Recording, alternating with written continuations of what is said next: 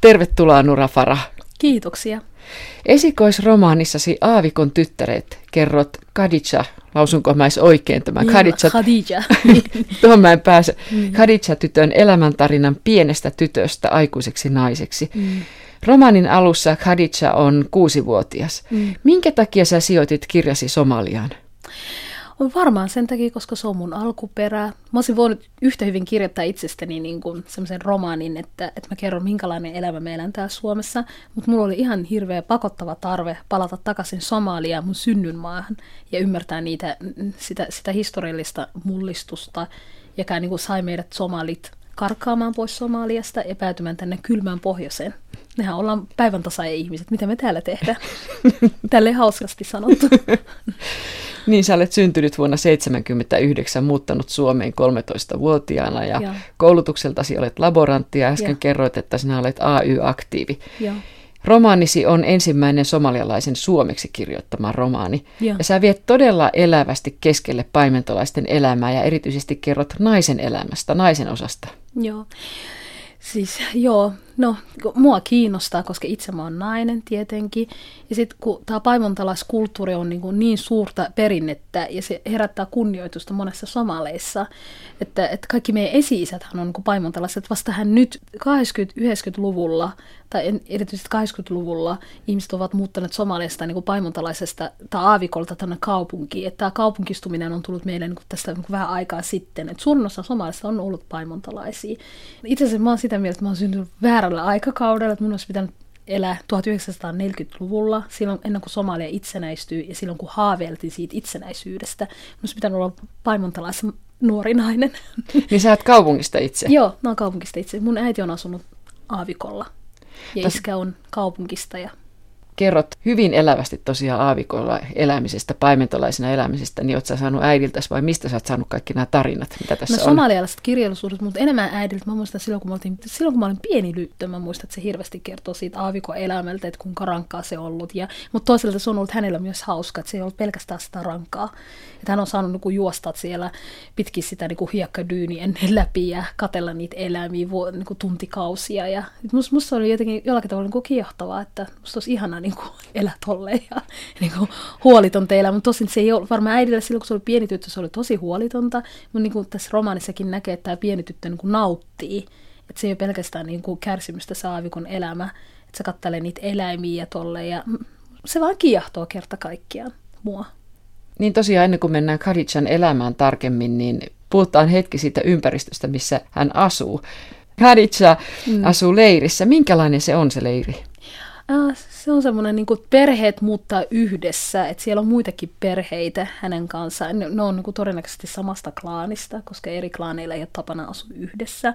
Sitten ne muuttaa yhdessä niin kuin saden kohtiin, jotta ne löytäisi semmoisia niin vihreitä alueita omille eläimille, että ne ei ole koko ajan samassa paikassa. Et mä en tiedä, kuinka kauan ne on samassa paikassa, niin varmaan niin kauan kuin riittää sitä sadetta.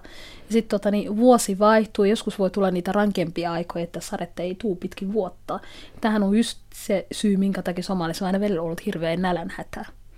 Koska eläimet ei löydä mitään, mitä ne syö. Ja sitten niin jos eläimet kärsii, niin paimentalaisessa kulttuurissa se paimentalainenkin kärsii, koska sä et saa aamulla sitä kamelin maitoa, mikä on sulla aika tärkeä. Nehän etsii sitä sadettakin jo aina välillä, niin kuin, että missäkaan voisi olla joku, joku joki tai, tai joku kaivo. Ja, niin. Khadijan äiti, kutsut häntä Hojo Fatimaksi, Joo. on leski ja hänellä on kaksi lasta. Mm. Tytön lisäksi poika Abdi, joka on Khadijan isoveli. Fatima suosii ja hellii poikaansa, mutta miksi äiti kasvattaa tytärtään syyllistämällä ja nujertamalla? Varmaan sen takia, koska äiti pelkää, että tytär rupeaa kapinoimaan, heittäytyy ylimieliseksi ja rupeaa vaatii niin kuin jotain, mitä hänelle ei niin kuin kuuluisi vaatia tai kuuluisi olla. Että äiti omalla tavallaan rakastaa, todennäköisesti niin kuin kaikki äidit rakastaa lapsiensa, mutta hän haluaa, että tyttärestä tulee ujo, ja sit, jotta se pääsisi niin kuin hyvillä markkinoilla naimisiin. Ja musta tuntuu, että äiti pelkää tyttärensä puolesta. Se todellakin pelkää, että se, niin kuin se, tämä niin kuin nujertaminenkin johtuu siitä niin kuin pelosta, jos siitä tulisi niin kuin hirveän nenä, nenäkäs tyttö ja semmoinen, joka, joka liehittii poikien perässä ja käyttäytyy huonosti. Abdillahan on aika monen taakka niskassaan, koska hänen isänsä on kuollut, että hänet hän nostattu jo liian varhain siihen Joo. miehen asemaan. Joo, niin että se niinku, että se äiti ei ole oikeudenmukainen mun mielestä joka tapauksessa Abdiakaan kohti, vaikka se hellii häntäkin aina välillä ja on sille tosi mukava. Siis se on hirveän tärkeä paimentolaiskulttuuri se, niin kuin, että sä saat sen poikalapsen, että naisen asema jotenkin nousi siitä niin kuin korkeammaksi. Siis jotkut voi sanoa, että nythän se on niin kuin hirveästi hälventynyt, mutta mä, mä vähän epäilen, että onko se hälventynyt niin paljon. Että kyllä mä uskon, että siellä paimentolaiskulttuurissa edelleenkin suositaan poikalasta. Ja se on erityisesti, niin kuin sit kun se poika kasvaa, niin se on se, joka hoitaa nämä kamelit. Mutta toisaalta niin myöhemmin, kun Khadija on aikuinen, hänellä on oma perhe ja kun hänelle syntyy viimeinkin tyttö, niin hän on hirveän onnellinen siitä tytöstä. Joo, joo. Tämä on just se juju tässä romaanissa, että mä en halunnut nimenomaan tehdä semmoista niin kuin hirveä semmoista julmaa.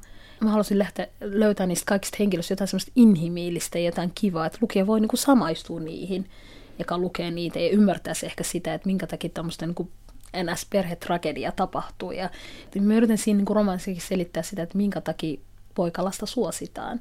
Khadija hän ei ole yhtään pettynyt sitä, että hän saa tytön. Päinvastoin hän on odottanut sitä ja teki sille niin oman runonpätkänkin. Tässä on muuten aika paljon runoja ja laulua. Naisella kuuluu semmoinen runolaulunta kuin Burambur. Sitä laulataan häissä enemmän. Ja sitten miehet on nämä, niin kun, jos katsoo somalialaisia suuria runoilijoita, mitä minäkin niin kun, tykkään hirveästi. Itse asiassa me äiti kuuntelee hirveästi runoja ja mäkin kuuntelen, mutta mä äiti kuuntelee semmoista uskonnollista runoja, mutta mä, mä haluan myös kuunnella semmoista rakkauden runoja ja, ja mua kiinnostaa just semmoinen runo, joka on niin laulattu Somalialla esimerkiksi.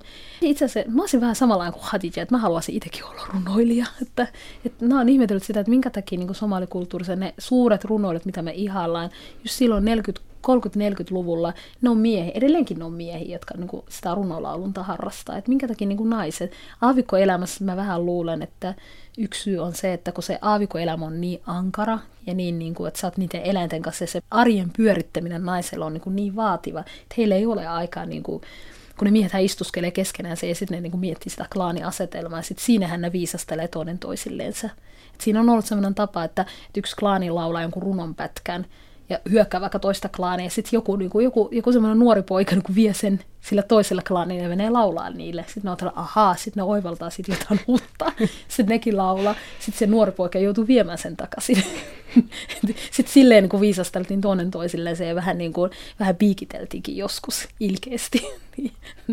se on semmoinen aika, se on aivan ihana se runo kulttuuri, mikä somalialaiskulttuuri. Ehkä se on se, mitä mä halusin tarjota sillä lukijalle, että se ei ole pelkästään hirveästi sellaisia stereotyyppisiä tarinoita, että missä niin kuin mies on niin kuin se perheen pää ja alistaa sitä naista. Että mä, niin kuin, totta kai siinä romaanissakin voi olla tällaistakin, koska mä, mä haluan olla totuudenmukainen ja, ja olla realistinen, mutta toisaalta mä haluaisin tarjota jotain niin semmoista niin kivaa, just se runo, mä voisin kuvitella, että, mä toivoisin, että lukijat niin osaisivat niin siitä, siitä tykästyä vaikka ja ajatella, että onpa se ihana se somalikulttuuri, että tämä yksi osa erityisesti.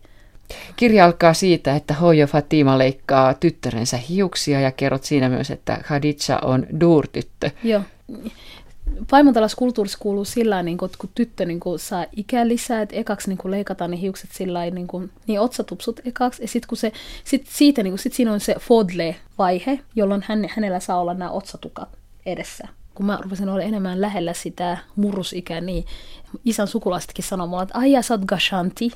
Ja mä en tiedä, mikä se gashanti on. Se on silloin, kun tyttö rupeaa olemaan niin enemmän semmoista niin murrusikäinen.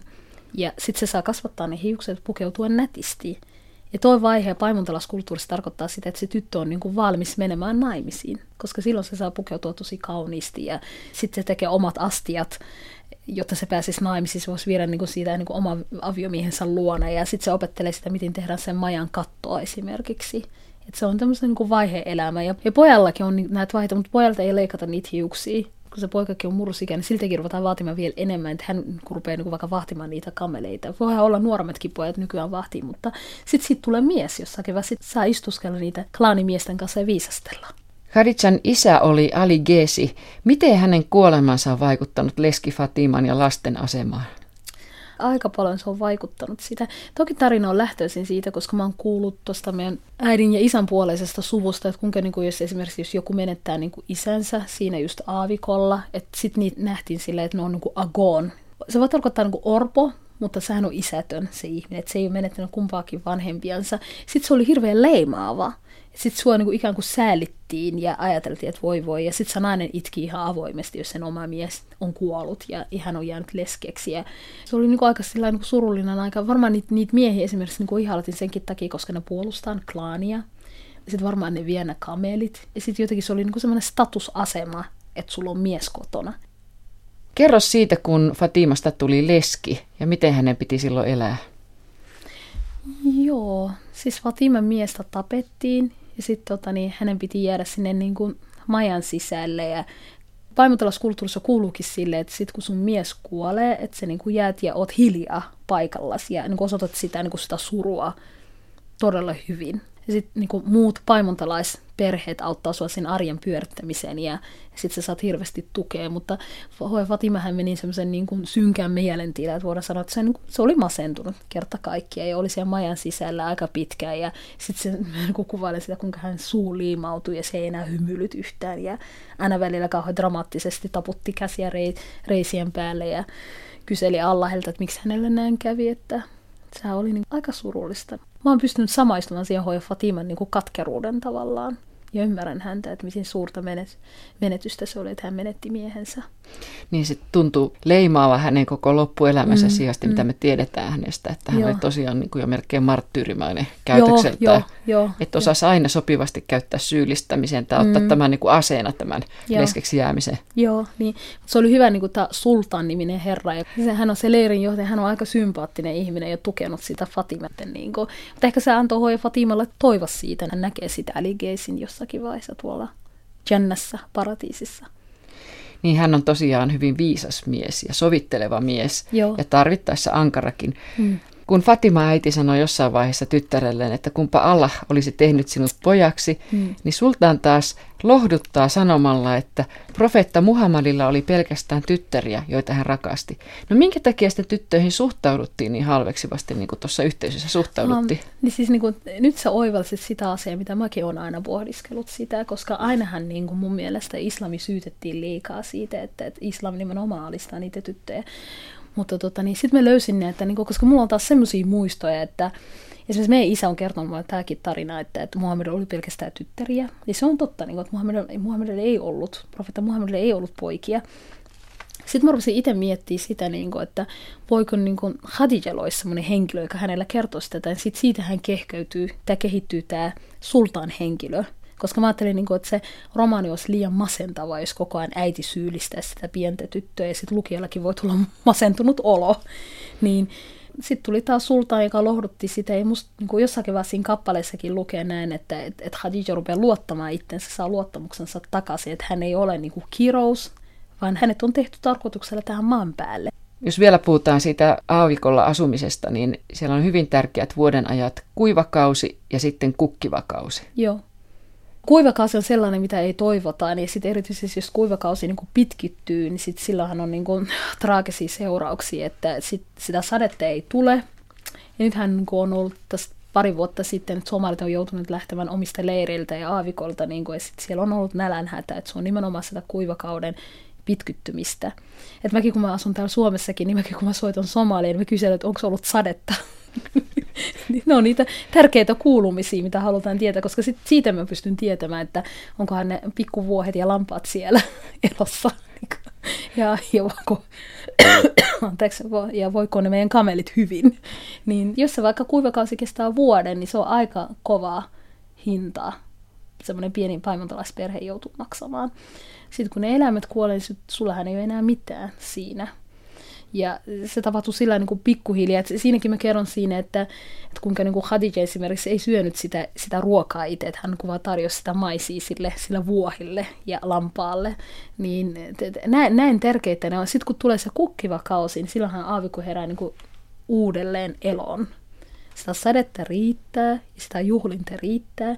Paimontalasta ehkä voi selviytyä silleen, niin kuin, että jos ei tule sadetta vuoden sisällä, ne voisi ehkä kestää sen. Mutta jos menee kaksi vuotta, niin voidaan aivan varmasti, että eläimet on kuollut ja, ja ihmiset on menettäneet aika paljon. Romaanisi on myös Khadichan kasvutarina ja kirjan rankin kohtaus on, kun hänet ympärileikataan. Kerrot sen hyvin yksityiskohtaisesti. Joo, alussa halusin, niin kuin, en tiedä mikä siinä on, niin kuin, että mä halusin vältellä sitä ympärileikkausta. Niin kuin, musta tuntuu, että sitä tulee niin kuin, tuurin täydeltä joka paikasta.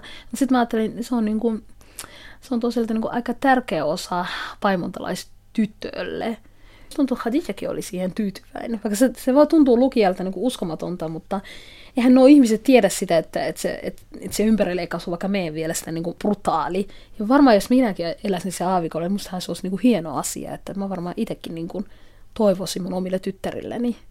Minun mielestä vaikutti siltä, että tämä tyttö ei tiennyt, mistä, mistä oli kyse, kun hän halusi leikattavaksi. Joo, joo ei, se, se ei tiennyt sitä. Siis, se on jollakin tavalla myös tapu se aihe siellä paimontalaiskulttuurissa. Se on semmoinen suuri ja kunnioittava tapahtuma, mitä jokainen tyttö halusi käydä läpi. Toisella tavalla niin kuin siitä ei puhuta, minkälaista se on, se leikkaus. Siitä ei niin kuin kerrota niin, kuin niin yksityiskohtaisesti. Leikkaaja nainen ei olisi halunnut leikata tätä tyttöä, sillä tämä oli puoliorpo. Joo, niin, koska hän pelkäsi Allahin kirouksen.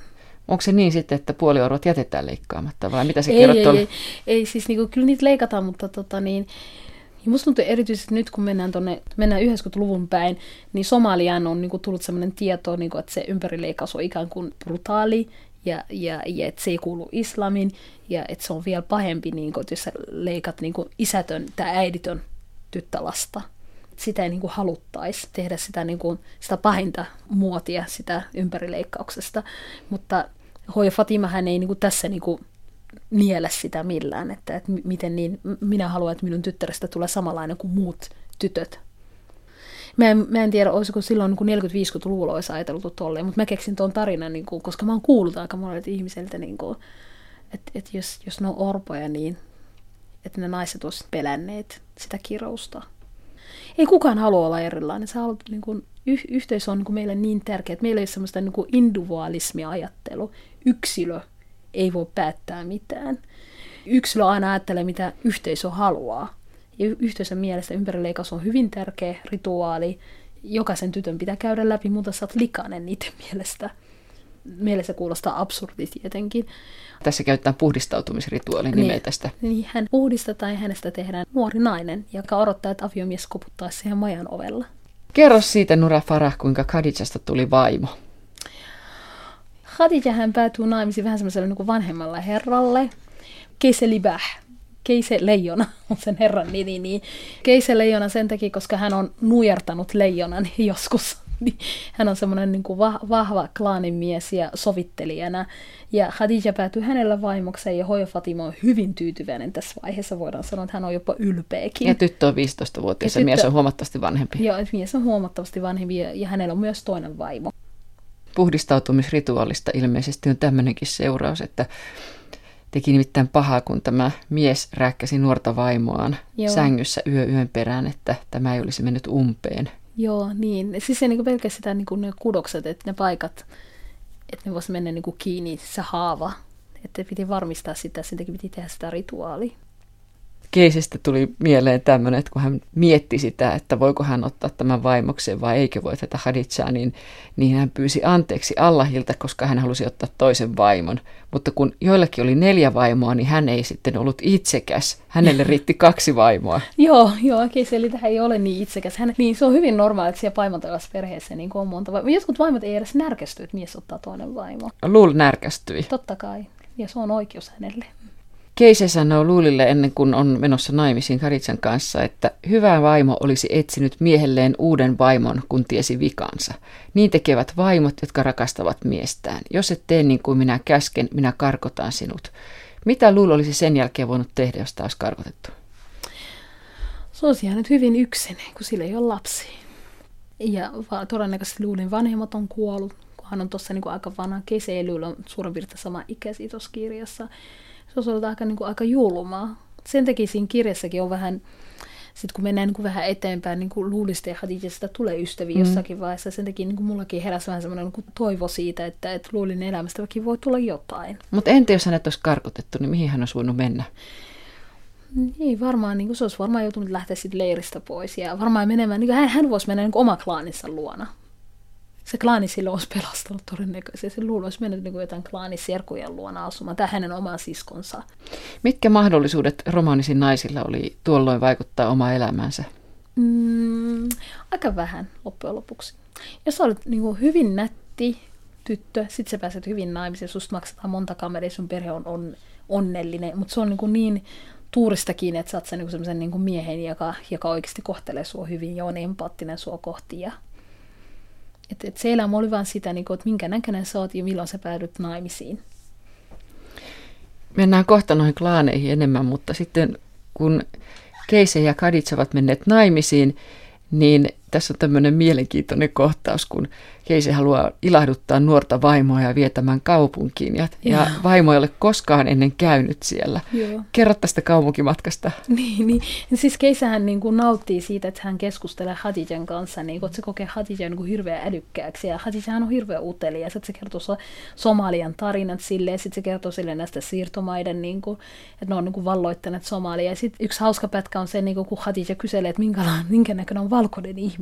Joo, ja tässä on se kohta tässä kaupunkireissulla huipennuksena, että tämä mies könyää muurille ja katselee aikansa sinne muurin toiselle puolelle ja sitten hyppää alas ja ottaa Khaditsan olkapäilleen ja muurin takaa. Khaditsa näkee sitten, tai muurin takana näkee yeah. sitten, paitsi ison vehreän puiston myös miehen, joka oli pelottavan näköinen. Niin, se on se valkoinen mies, että se luulee, että Khaditsa kuvittelee sitä, että sillä ei ole väriä ollenkaan ja ihoa. Ja sä kirjoitat sillä niin. tavalla. Mä muistan, että mä kuulin se, että ne ihmiset luuli, kun ne näki jonkun semmoisen valkoisen ihmisen, niin kuin, että sillä ei ole ollenkaan sitä ihoa.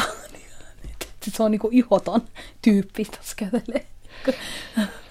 Eli puoli ja toisin on näitä joo, joo, ennakkoluuloja säikähtämisiä. Stereo, stereotyyppejä ja sitten semmoista niin kuin hirveätä tuijotusta. niin. hän pelästyy, kun se näki sen valkoisen ihmisen. Romaanin loppupuolella yllätät sitten. Sä rupeat Nura Farah kertomaan Somalian lähihistoriasta. Mm. Ja Khaditsan tarina menee koko aika siinä sivussa ja sitten yhä enemmän rupeaa tulemaan mukaan tätä Somalian lähihistoriaa. Mm. Ja vasta silloin paljastuu ajankohta, mihin tämä sijoittuu, tämä Aavikon tyttäret. 40 ja 60 lukujen tai 40, 50 ja 60 lukujen Somalia. Joo. Minkä takia sä laitoit juuri tuohon aikaan ajoittumaan tämän kirjasi? Niin, varmaan sen takia, koska tuo aika on kaikista eniten, mikä mun mielestä, se on se toivokkuuden aika Somalialle. Koska mun mielestä me silloin me odoteltiin, koska me päästään niin itse valloittamaan meidän omaa maata. Ja sitten niin kuin sanoin silloin alussa, koska musta tuntuu, että mä olisin halunnut silloin elää itsekin. Että mä olisin halunnut olla, niin kuin, mä olisin varmaan ollut siellä rintaman niin kuin etunenässä taistelemassa Somalian niin vapautumiseen. Ja mä olisin todennäköisesti laulannut jotain runonpätkä Somalia hiekalle, niin kuin Hatija tekee jossakin vaiheessa. Ja sitten sit kun mä haluan niin kun tietää, että mitä niiden ihmisten päässä pyöri silloin. Mä oon nähnyt joitakin ihmisiä, jotka on niin tarpeeksi vanhoja, jotka kertoo mulle, kuinka ne on niin todellakin sitä itsenäisyyttä odottanut. Mutta sitten sen jälkeen, mitä oli tapahtunut, kun Siedberg tuli valtaan ja sitten kun tuli tämä niin klaanien välinen niin vainoharhaisuus, sehän kaatui sen koko hallinto ja koko valtio ja sitten me päädyttiin tänne kylmään pohjoiseen. Mutta se aika on niin ollut ehkä se kaikista ihanin aika Somalialle, just 40, 50 ja ehkä 60-lukuukin. 70-luvulla rupesi olemaan niin vähän sen, koska me käytiin hirveät, 70-luvun loppupuolella erityisesti Somalia, hän kävi aika monta sotaa Etiopian vasta. Se kävi kaksi kertaa Etiopian vasta 70-luvulla loppupuolella kerran ja 60-luvun loppupuolella kanssa. 70-luvulla olevassa sota loppupuolella, niin Pohjois-Somaliahan tuhottiin täydellisesti. Ehkä, ehkä se 40-50-60-luku oli se mun mielestä ihan aika Somalian kannalta. Jo Hadidjan äiti Fatima lietsoi lapsissaan vihaa eri klaanien välille. No. Mm. Sitten taas tämä Keise, Hadidjan mies, oli sitä mieltä, että somaleiden välinen viha oli järjetöntä, että miehittäjä oli ryöstänyt maan ja somalit riidelleet keskenään ilmeisesti tämän takia, ja. että veli oli myynyt veljensä halvalla. Ja. Mistä tässä oli kyse tässä, tai mistä sinun mielestä on kyse näissä klaanien riidoissa? Onko se tosiaan siirtomaiden syytä, niin kuin mä ymmärrän, että Keise väittää tuossa? Joo, siis mun, mun mielestä on aaika tärkeää silleen, niin kuin, että Keisäkin tuo toi näkökulma esille, koska mun mielestä britit ja italialaiset teki sen, niin kuin, siis Somalihan on jaettu, niin meitä on jaettu viiteen osaa.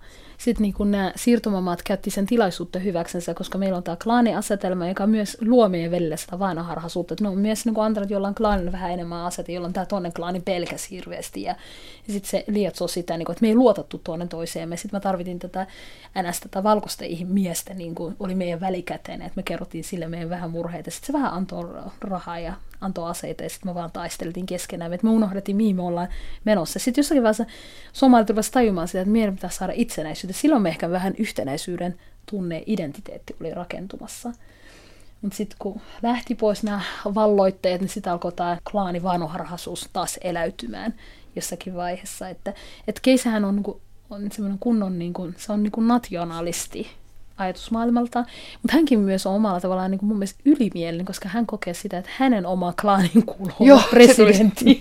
mutta tämä on just semmoinen, niin kuin mitä mäkin olen ihmetellyt, että musta tuntuu aika monellakin miehelle, että ei kaikki tosi, kaikki somalimiehet, mutta aika moni mies voi ajatella silleen, että niin kuin, hän on isänmaallinen, mutta sitten toisaalta hänen klaani on aika älykäs, että kyllä niillä, niin kuin, kyllä ne, kyllä ne olisi niin kuin aika hyviä presidenttejä. Ne kyllä pystyy johtamaan tätä kansaa vähän paremmin kuin tuo toinen klaani. Fatima on opettanut tai yrittää opettaa lapsilleen, josta toinen siis kuoli pienenä, niin yritti opettaa lapsilleen vihaa tätä klaania kohtaan. Mm. No sitten yllättäen tämä sovitteleva sultaan osoittautuukin olevan nimenomaan sitä klaania, joka Joo, oli tappan... hänen äitinsä oli sitä. Tämä on niin kuin tosi naurattava sillä, niin kuin, kun Somalia on jaettu etelä ja pohjoinen, niin etelässä olevat miehet tuli niin kuin pohjoiseen ja ne meni naimisiin niitä naisten kanssa. Eli ei voida, ei voida sanoa, että somalit on ollut sisäsiittosi. Totta kai me mennään keskenään naimisiin, mutta klaanit ovat menneet keskenään naimisiin ja tosi kivasti joku ihminen voi olla, niin kuin, et, sen isä voi olla etelästä ja sen äiti voi olla pohjoisesta, tai sitten sen isä voi olla keskisomalista ja äiti voi olla vaikka etelästä, ja sitten ne klaanit sekoittuu keskenäänsä. Sittenkin se on niin, kuin, sillä niin, kuin niin hullu ja niin turhauttava, niin kuin, kun tapellaan keskenään, niin ei enää voi tietää, kuka on minkäkin klaani. Et voi olla, niin kuin, että sä vihat jotain, jotain klaania, ja sitten se voi olla, että sun äiti on sitä klaanin edustaja itse asiassa, ja sun mummi on ollut. Ja miten siihen sitten suhtaudutaan? En mä tiedä, miehet on aina niin kuin palvonut sitä isän klaani ne aina palvoo sitä. Siis on, on, on semmoisiakin niinku tarinoita, mitä mä oon kuullut sodasta erityisesti, että et, et nainen menee eri klaanin kanssa naimisiin, sitten tämä klaanin, kenen luonnos on mennyt asumaan, jonka edustaa hänen miehensä, menee taistelemaan hänen oman klaania vastaan. Mikä on musta niinku aivan, aivan kauheita, että nainen on tässä ja siellä tapetaan hänen veliä. Semmoisiakin on tapahtunut, mikä kuulostaa todella kauhealta. Jolloin tämä nainen joutuu ottamaan aseen ja sitten tapamaan omaa aviomiehensä vaikka – se kuulostaa tosi julmalta, mutta niinkin voi käydä. Yhtenä päivänä sotilaat tulivat viemään Keisen leiriltä pois. Mm. Tämä vanhan miehen paimentolaisten leiristä ja hänet mm. sitten pelastaa veljensä Muhammed, joka käyttää nykyisin Michael-nimeä. Joo. Toinen pitää veljää valkoisten kätyrinä, toinen taas on mielestään päässyt elämässään eteenpäin. Mm. Onko kyse myös paimentolaisesta ja kaupunkilaisesta näiden välistä erosta? On, on, on. Ja, mu, ja musta, mun mielestä Muhammed esimerkiksi, mä pystyn ymmärtämään hänetkin todella hyvin, että hän halusi vain hyvän elämää. Eihän hän ole tehnyt mitään sillä niin kuin, ja niinhän monet somalit työskenteli brittien kanssa tai italialaisten kanssa. Ja jotkut niitä koki niitä kättyreinä ja maanpettureina musta se on niinku, sillä niinku mielenkiintoinen Muhammedin asema, koska miten hän olisi voinut kieltäytyä siitä Niin, työstä. Michael, niin. Joo, Michael, joo, Michael. Niinku, joku semmoinen eräs vanhempi somali kertoo, että niiden nimetkin oli jotain niin kuin Michael tai Richard. Niin se musta oli jotenkin, niinku, tai Johnson, niinku semmoisiakin mä oon kuullut. Sitten musta, musta se oli jotenkin niinku kiehtovaa, että kumminkin siitä ei ole niin kauan, kun Somalia on ollut siirtomavallan alle, että onko ihmiset tosiaankin tuolla tavalla eläneet. Sitten mä vaan keksin, sitten tuli, niin kuin, mä olisin voinut siitä Muhammedista vielä enemmän kirjoittaa, mutta sitten tämä kirja olisi voinut olla paljon laajempi, että mä kiteytin sen. No sitten eräänä aamuna nuori mies laukkaa leirin ja huutaa, että Somalia on vapaa 1960 mm-hmm. vuonna. Mitä se tarkoitti leirin asukkaille, näille paimentolaisille? Se on se riemuaika ja juhla-aika alkoi. Mutta miten se oikeasti vaikutti elämään, koska joku tässä kertoo kuitenkin, että vaikka Somalia oli itsenäistynyt, niin meno jatkui samanlaisena. Aina ne valitus hankalista anopeista, jotka usuttivat miehiä ottamaan toisen vaimon. Ja mies katosi muutamaksi päiväksi ja palasi nuoren vaimon kanssa vietyään karjan myötäjäisiksi uuden vaimon perheelle. Niin. Siis näinhän tässä on sitten niin, kuitenkin. Niin. Siis naisella, en tiedä, niin kuin naisen elämä se ei varmaan ole kauheasti muuttanut, mutta miehethän ne jaksoi siitä politiikasta enemmän puhua. Naiseen, niin, niin, naiseen se ei kauheasti niin kuin ehkä koskettanut. Siinähän se luuli niin piikittelee Khadijalle, että miten hän niin kuin odottaa sitä somea, että pitäisikö sulla parlamenttipaikka antaa. Sehän, sehän, sehän piikitteli sillä tavalla, ja Hoja Fatimakin piikitteli, että, että miten sä nyt turhaa tuommoisia mietit, tuommoisia, niin kuin, että koska Somalia tulee vapautumaan. Na, naisen arjessahan se ei näkynyt se muutos millään tavalla, mutta miehet hän pääsi hallitsemaan maata. Varmasti se on ollut naisellekin yhtä suurta asiaa, mutta sillä niin kuin sitä, sitä arkista elämää se ei ole muuttanut kauheasti. Silti ne miehet pystyvät ottaa niitä nuorempia vaimoa. Mun mielestä se oli hirveän hyvä, miten sä teit, minkälaisen ratkaisun sä olit tehnyt tässä romaanissa Aavikon tyttäret, että, että mä en oikeasti tiennyt, mitä aikaa eletään. Joo. Että tuntui niin ikuiselta ja perinteiselle tämä Joo. paimentolaisten elämä, kunnes sä paljastat sitten, että on 40-luku menossa. Joo. Ja kun maa itsenäistyi, niin vaikutti siltä, että, että periaatteessa se meno jatkuu ihan samanlaisena loppujen lopuksi. Että se ei se itse, sen takia mä kysyn, että miten paljon se vaikutti näiden leiriläisten elämään, paimentolaisten elämään, itsenäistyminen. Se, se oli toisaalta niin, niin suurta aikaa, toivokkuuden aikaa, ja varmaan virastoihin tuli niin kuin somalialaisia miehiä enemmän, että britit tai italialaiset väistyy, ja sitten siellä oli tummeihoinen mies istumassa siinä puhumassa vaikka englanti pohjoisessa ja etelässä puhumassa italiaa. Pitkähän ne käytti niitä kieliä. Ja sitten poliittista toiminta sai harrastaa vielä enemmän, ja sitten niitä puolueita hän tuli 1960-luvulla hirveästi, että jokainen halusi perustaa omaa puolue. No sitten alkaa luku- ja kirjoitustaitokampanja. Se alkoi silloin, somalien kieli kirjoitettiin 1970. Et meillä oli pitkä keskustelu siitä, että kirjoitetaanko me niinku latinokirjaimilla vai kirjoitetaanko me niinku arabikirjaimilla, koska somalithan niinku, kun on muslimeita, ne lukee Korani. Ja sen takia arabian opettaminen on ollut hirveän tärkeää. Aika moni on opiskellut sitä arabia yhdessä vaiheessa, että ymmärtääkseen Korania. Sitten meillä, niin riippuen missä sä asut, asutko etelässä vai pohjoisessa, sitten sä opiskelet englantia. Et etelässä asuvat opiskelevat sitä italiaa ja pohjoisessa ne oppii sitä englantia. Siedbarin yksi niin kuin ansiokista suurista saavutuksesta on se, että hän ajoi sen, sen somalian kielen virallistaminen ja sitten no oppineet päättivät sitä, että kirjoitetaan latinaksi, mutta sitä luetaan arabiaksi. Että meillä on ne aakoset luetaan samalla kuin arabit, mutta kirjoitetaan latinaksi. Ja sitten sit kun sitä opiskeltiin, ja sitten kaupunkissa olevat nuorukaiset, jotka opiskeli yliopistossa ja jotka niin kun, ovat oppineita, niitä niin pistettiin niin aavikolla opettamaan ihmisiä. Ja somalien kirjoitus, kir- kirjoituskampanja mun mielestä oli aika, mun mielestä UK oli siitä antanut Somalialle joku semmoinen niin lausunto, että se oli aika hyvin onnistunut.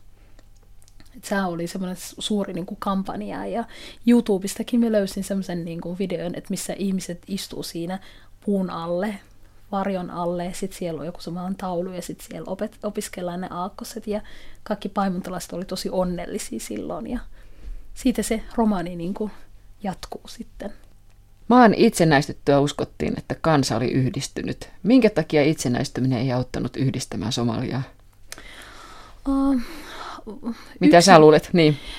Mä luulen sitä, koska Somalia oli heittäytynyt ylimieliseksi ehkä jollakin tavalla. Että meillä on se kansallismielisyys, se on, se on jollakin, se nat, nationalismi on mun mielestä hyvä jollakin tasolla, mutta toisaalta se voi olla niin vähän semmoinen tuhoavaa voima, jos sä oot hirveän ylimielinen ja kuvittelet olevasi niin kuin muita vahvempi. Somalia lupasi olla se unelma. Meillähän se lippu on, niin kuin, siinähän se tähti, missä on niin kuin viisi sarake tai viisi kulmaa, niin se edustaa sitä viittä Somaliaa että niin kuin ne somalit, jotka on joutuneet niin kuin ranskalaisten alle, sitten yhdet somalit on joutuneet italialaisten alle, sitten brititkin on ottaneet meiltä yhden. Ja sitten sit jossakin vaiheessa Somalia oli jaettu, että Etiopiakin on saanut 1950-luvulla osan Somaliasta. Semmoinen alue kuin niminen kuin Ogaden. Ne oli saanut sen itselleensä. Keniakin on vienyt mieltä alueelta. Sitten sit Somalia on niin kuin mun mielestä pyrkinyt siihen, että se saa ne alueet takaisin. Siellä on etelä ja pohjoinen on sovinneet sitä niin kuin liittoa keskenänsä, Somalian Ranskamaa ei halunnut olla meidän kanssa liitossa, mikä mun mielestä on hyvä, koska niillähän nyt on oma erillinen valtio, joka on niin ihan turvallinen ja rauhallinen ollut näinkin kauan. Ne, ne niin kuin pyrki siihen, että ne saa ne alueet takaisin Kenialta ja Etiopiasta, ja sitten me käytiin sotaa. Sehän niin kuin oli Somalian tappio. Sitten jossakin vaiheessa, kun Etiopia ei saanut olla missään nimessä rauhassa, se oli niin kyllästynyt Somalia, niin se rupesi niin kuin, ää, niitä kapinaalisia, pohjoisen kapinaalisia rahoittamaan, jolloin nekin nousi kapinaan. Sitten Siedberg 1988 itse asiassa päätti pommittaa pohjoinen. Sitten Somalia mureni ja kaatui siihen. Keisehän ja joku toinenkin mies toivoo siitä islamilaista valtiota. Joo. Kovin nationalistinen ja sitten ei halua olla esimerkiksi halveksi Britannia tai niitä, jotka pukeutuvat länsimaalaisittain, mm. mutta sitten haluaa itse kuitenkin mm. löytää tämän islamilaisen valtion. Joo, se, se kokee sitä, että islamilainen valtio voisi olla niin kuin kaikki ihanteellinen ratkaisu, koska somalit on muslimeita. Ja meillähän on käyty tätä keskustelua, että tuleeko meistä niin kuin islamilainen valtio vai ollaanko me niin kuin moderni ja liberaali. Ja myös loppujen Somalia oli aika liberaali jossakin vaiheessa, kunnes äh, Sedberg oli aika paljon sosialistinen, että se oli enemmän se palvo mun mielestä kommunistiajatus. Ja, ja, ja, se, ja Casey oli itse asiassa aika pettynyt siihen, että ei tullut arabikirjaimet että hän, hän olisi halunnut sitä arabia enemmän. Ja hän, hän, hän halveksi ja inho niitä nuorukaisia, jotka käytti niitä englanninkielisiä sanoja tai sitten italialaisia sanoja. Että se ei kestänyt sitä yhtään, että hän haluaisi sitä somaliaa. Ja, ja, mutta se luku- ja kirjoituskampanja, kun se tulee sinne aavikolle, niin koko aavikohan kuhisee siitä ja kaikki niin kuin haluaa opetella sitä somalien kieltä. Ja, ja Keisäkin jopa ryhtyy opiskelemaan sitäkin, niin kuin, että se nöyrtyy jossakin vaiheessa. Miten paljon naiset pääsivät osallistumaan tähän luku- ja kirjoituskampanjaan? Aika paljon, mutta niille ei ollut hirveästi aikaa taas. Siinä on se, niin kun sä pyörität sitä arkea. Kyllä aika paljon nyt pyrkii siihenkin, että ne opettaa niitä tyttöjäkin. Niin, ettei se ollut pelkästään se luku- ja kirjoitustaitokampanja miehille ja pojille. Ei, ei, ei. Mutta siinä on, se, se on taas niin kuin vähän semmoinen haastava, miten sä opetat paimentolaisperhe, kun ne joutuu koko ajan muuttamaan. Että niillähän pitää olla oma opettaja mukana sitten, joka osallistuu siihen muuttoon. Joku, joka on osa sitä leiriä. Paimentolaisten elämässä on mukana islam, mutta sitten siinä on myös luonnonuskonto, joka sekoittuu Joo. sitten välillä tämän islamilaisen uskonnon Joo. kanssa. Elääkö ne vieläkin rinnakkain? Kyllä ne elää edelleenkin mun mielestä rinnakkain, koska, koska tota, niin, esimerkiksi jos sä kärsit masennuksesta, niin monet voi niin kuvitella, ne vie sut noitotohtorille. Mä sanon niitä noitotohtoriksi, koska mä en tiedä, mitä muuten niitä voi sanoa. Jotkut voi viedä sut, että sun päälle luetaan Korani, eli sä istut siinä, sit sun, sulla luetaan Korani, että se paholainen, joka aiheuttaa sussa se masennuksen, lähtisi karkuun. niin, tää toiset vie sut sinne noitotohtori, ja sitten se noitotohtori hoitaa sua. Tai sitten noitotohtorikin voidaan käyttää toisenlaiseen tehtävään, että hän niinku vaikka lähettäisi jonkun kirouksen jonkun päälle, tai sitten niinku estäisi miehen ottamaan toinen vaimo tai, tai lähettäisi kirouksen toisen vaimon päälle, että hänestä tulisi vaikka rumaa jossakin vaiheessa, niin kuin, se olisi enää niin netti. Et, et, ni, niillä on monenlaisia, monenlaisia tehtäviä siellä. Ja ihmiset on aika, aika taikauskosi, täytyy kyllä sanoa. Minkälaista paimentolaisten elämä nykyisin on, kun sä tosiaan kuvasit 40-, 50- ja 60-lukua? Mä luulen, että aavikoki on muuttunut, se on hirveästi kuivunut verrattuna siihen 40-50-luvulla, että siinä oli enemmän vihreyttä. Että, että varmaan se, että sekin on kuluttanut sitä, että ne vuohet ja lampaat syö koko ajan sitä ruohoa, että sitä ruohoa ei ole enää niin riittävästi. Ja sitten niitä eläimiäkin on hävinnyt, niin kuin mä oon sanonut. Niitä Mut, villieläimiä tarkoitat vai? Joo, villieläimiä, tai niitä petoeläimiä, ei ole varmaan niin kuin pahempi leijoniikään näy. Mutta tota, niin, mä voisin kuvitella, että se on yhtä rankkaa ja yhtä vaikea ja yhtä, ja yhtä samanlaista sillä tavalla, että odotetaan vaan sitä sadetta. Joo, mä, lu- mä luulen, että siinä, siinä mielessä se ei, ehkä jollakin tasolla on muuttunut, mutta jollakin tasolla taas se ei ole hirveästi ehkä muuttunut. Mutta ainakaan teknologia just sinne paimentolaisella perheelle on viety. Sen mä voin kertoa. No onko semmoista samanlaista ilmiötä kuin monessa maassa, meillä Suomessakin, että maaseutu tyhjenee, aavikko tyhjenee ja muutetaan kaupunkeihin? Joo, joo, sitäkin on aika paljon ja sen takia se köyhyyskin lisääntyy Somaliassa aika paljon, koska ne, sit kun ne vaimontalaiset tulee siitä kaupungista, tulee siitä, anteeksi, aavikolta kaupunkiin, sitten niillä ei ole mitään tekemistä, että kaikillehän ei riitä töitä sinne, et, sinne kaupunkiin, ja, ja eikä ole tarpeeksi mahdollisuuksia kaikille. Et mä, mä muistan, että Siedberg ihaili sitä, sitä vaimontalaista perhettä, että hän niin kuin, koki sitä, että ne on niin kuin, sitä somalien selkärankaa. Ja mäkin, mäkin olen sitä mieltä, että ne on somalien selkärankaa, että ne on ne, jotka kasvattaa sitä karjaa, ja sit, sitä karjaa niin kuin viedään sinne saudi että se on se meidän vienti yksi suuremmista viennistä, mitä Somalia vie. Mä muistan joskus, että mä luin sitäkin, että Somalia oli aika, oli aika kova viemään banaani. Nythän se ei ole enää, se oli ykkösmaita itse asiassa. Italiahan oli siitä hirveästi hyötynyt siitä, että se saa halpaa raaka-aineita meiltä. Nyt kun ollaan keskusteltu tästä sun kirjastasi Aavikon tyttäret ja mm. olet kertonut paimentolaisten elämästä ja naisen, elä, naisen elämästä ja niin poispäin, niin tota, mitä luulet Nura Farah, kuinka somaliyhteisö ottaa vastaan tämän kirjasi Aavikon tyttäret? No, Ainakin... Jos voidaan puhua yhdestä tämmöistä yhteisöstä näin. Niin. niin. Mä luulen, että ne niin kuin, aika paljon odottaa. Jotkut ehkä saattaa pelätä sitä, niin kuin, että kerroks mä silleen niin kuin hirveän stereotyyppisesti. Mutta tämä kirja, mun, mä, mä toivoisin sitä, että ne ei ottaisi sen sillä tavalla sen kirjan. Mä toivoisin, että ne oppas, ottaisi sen sillä tavalla, että ne niin kuin oppisi jotain. Erityisesti toinen sukupolvi voi oppia tästä jotain, jotka eivät ole koskaan nähneet sitä aavikkoa. Että mä toivoisin sitä, että sit kun ne lukee ton kirjaa, niin jos, jos ne jopa innostuisi käymään siellä, koska se olisi mun haaveena käydä siellä ja mä voisin rakentaa mun omaa. Mä en tiedä, tuliko mä siihen onnistumaan. Se voi olla aika onnetonta se mun maja. voisi ottaa äiti mukaan ja äiti voi auttaa siinä majan rakentamaan. Sitten me voisi ostaa pari vuohi tuolta kaupunki, sitten lähtee niiden kanssa laiduntamaan. Mutta tuleeko sekä onnistunut, koska sitten jos heti tulee hyönä vastaan, niin mä vaan juoksen, ne jätän ne vuohet siihen ja sitten se hyönä syö niitä. Sitten illalla mä en saa mitään juotavaa, kun ju, ju maito. Kamelit on karanneet ja vuohet on niin kuin joutuneet hyönän suuhun. Ja aika onnetonta. Aika onnetonta elämä olisi edessä. Pitäisikö mun uskoa sua vai? niin, ihmisillä on haaveet. Mähän se olet 50 lähden sinne asumaan.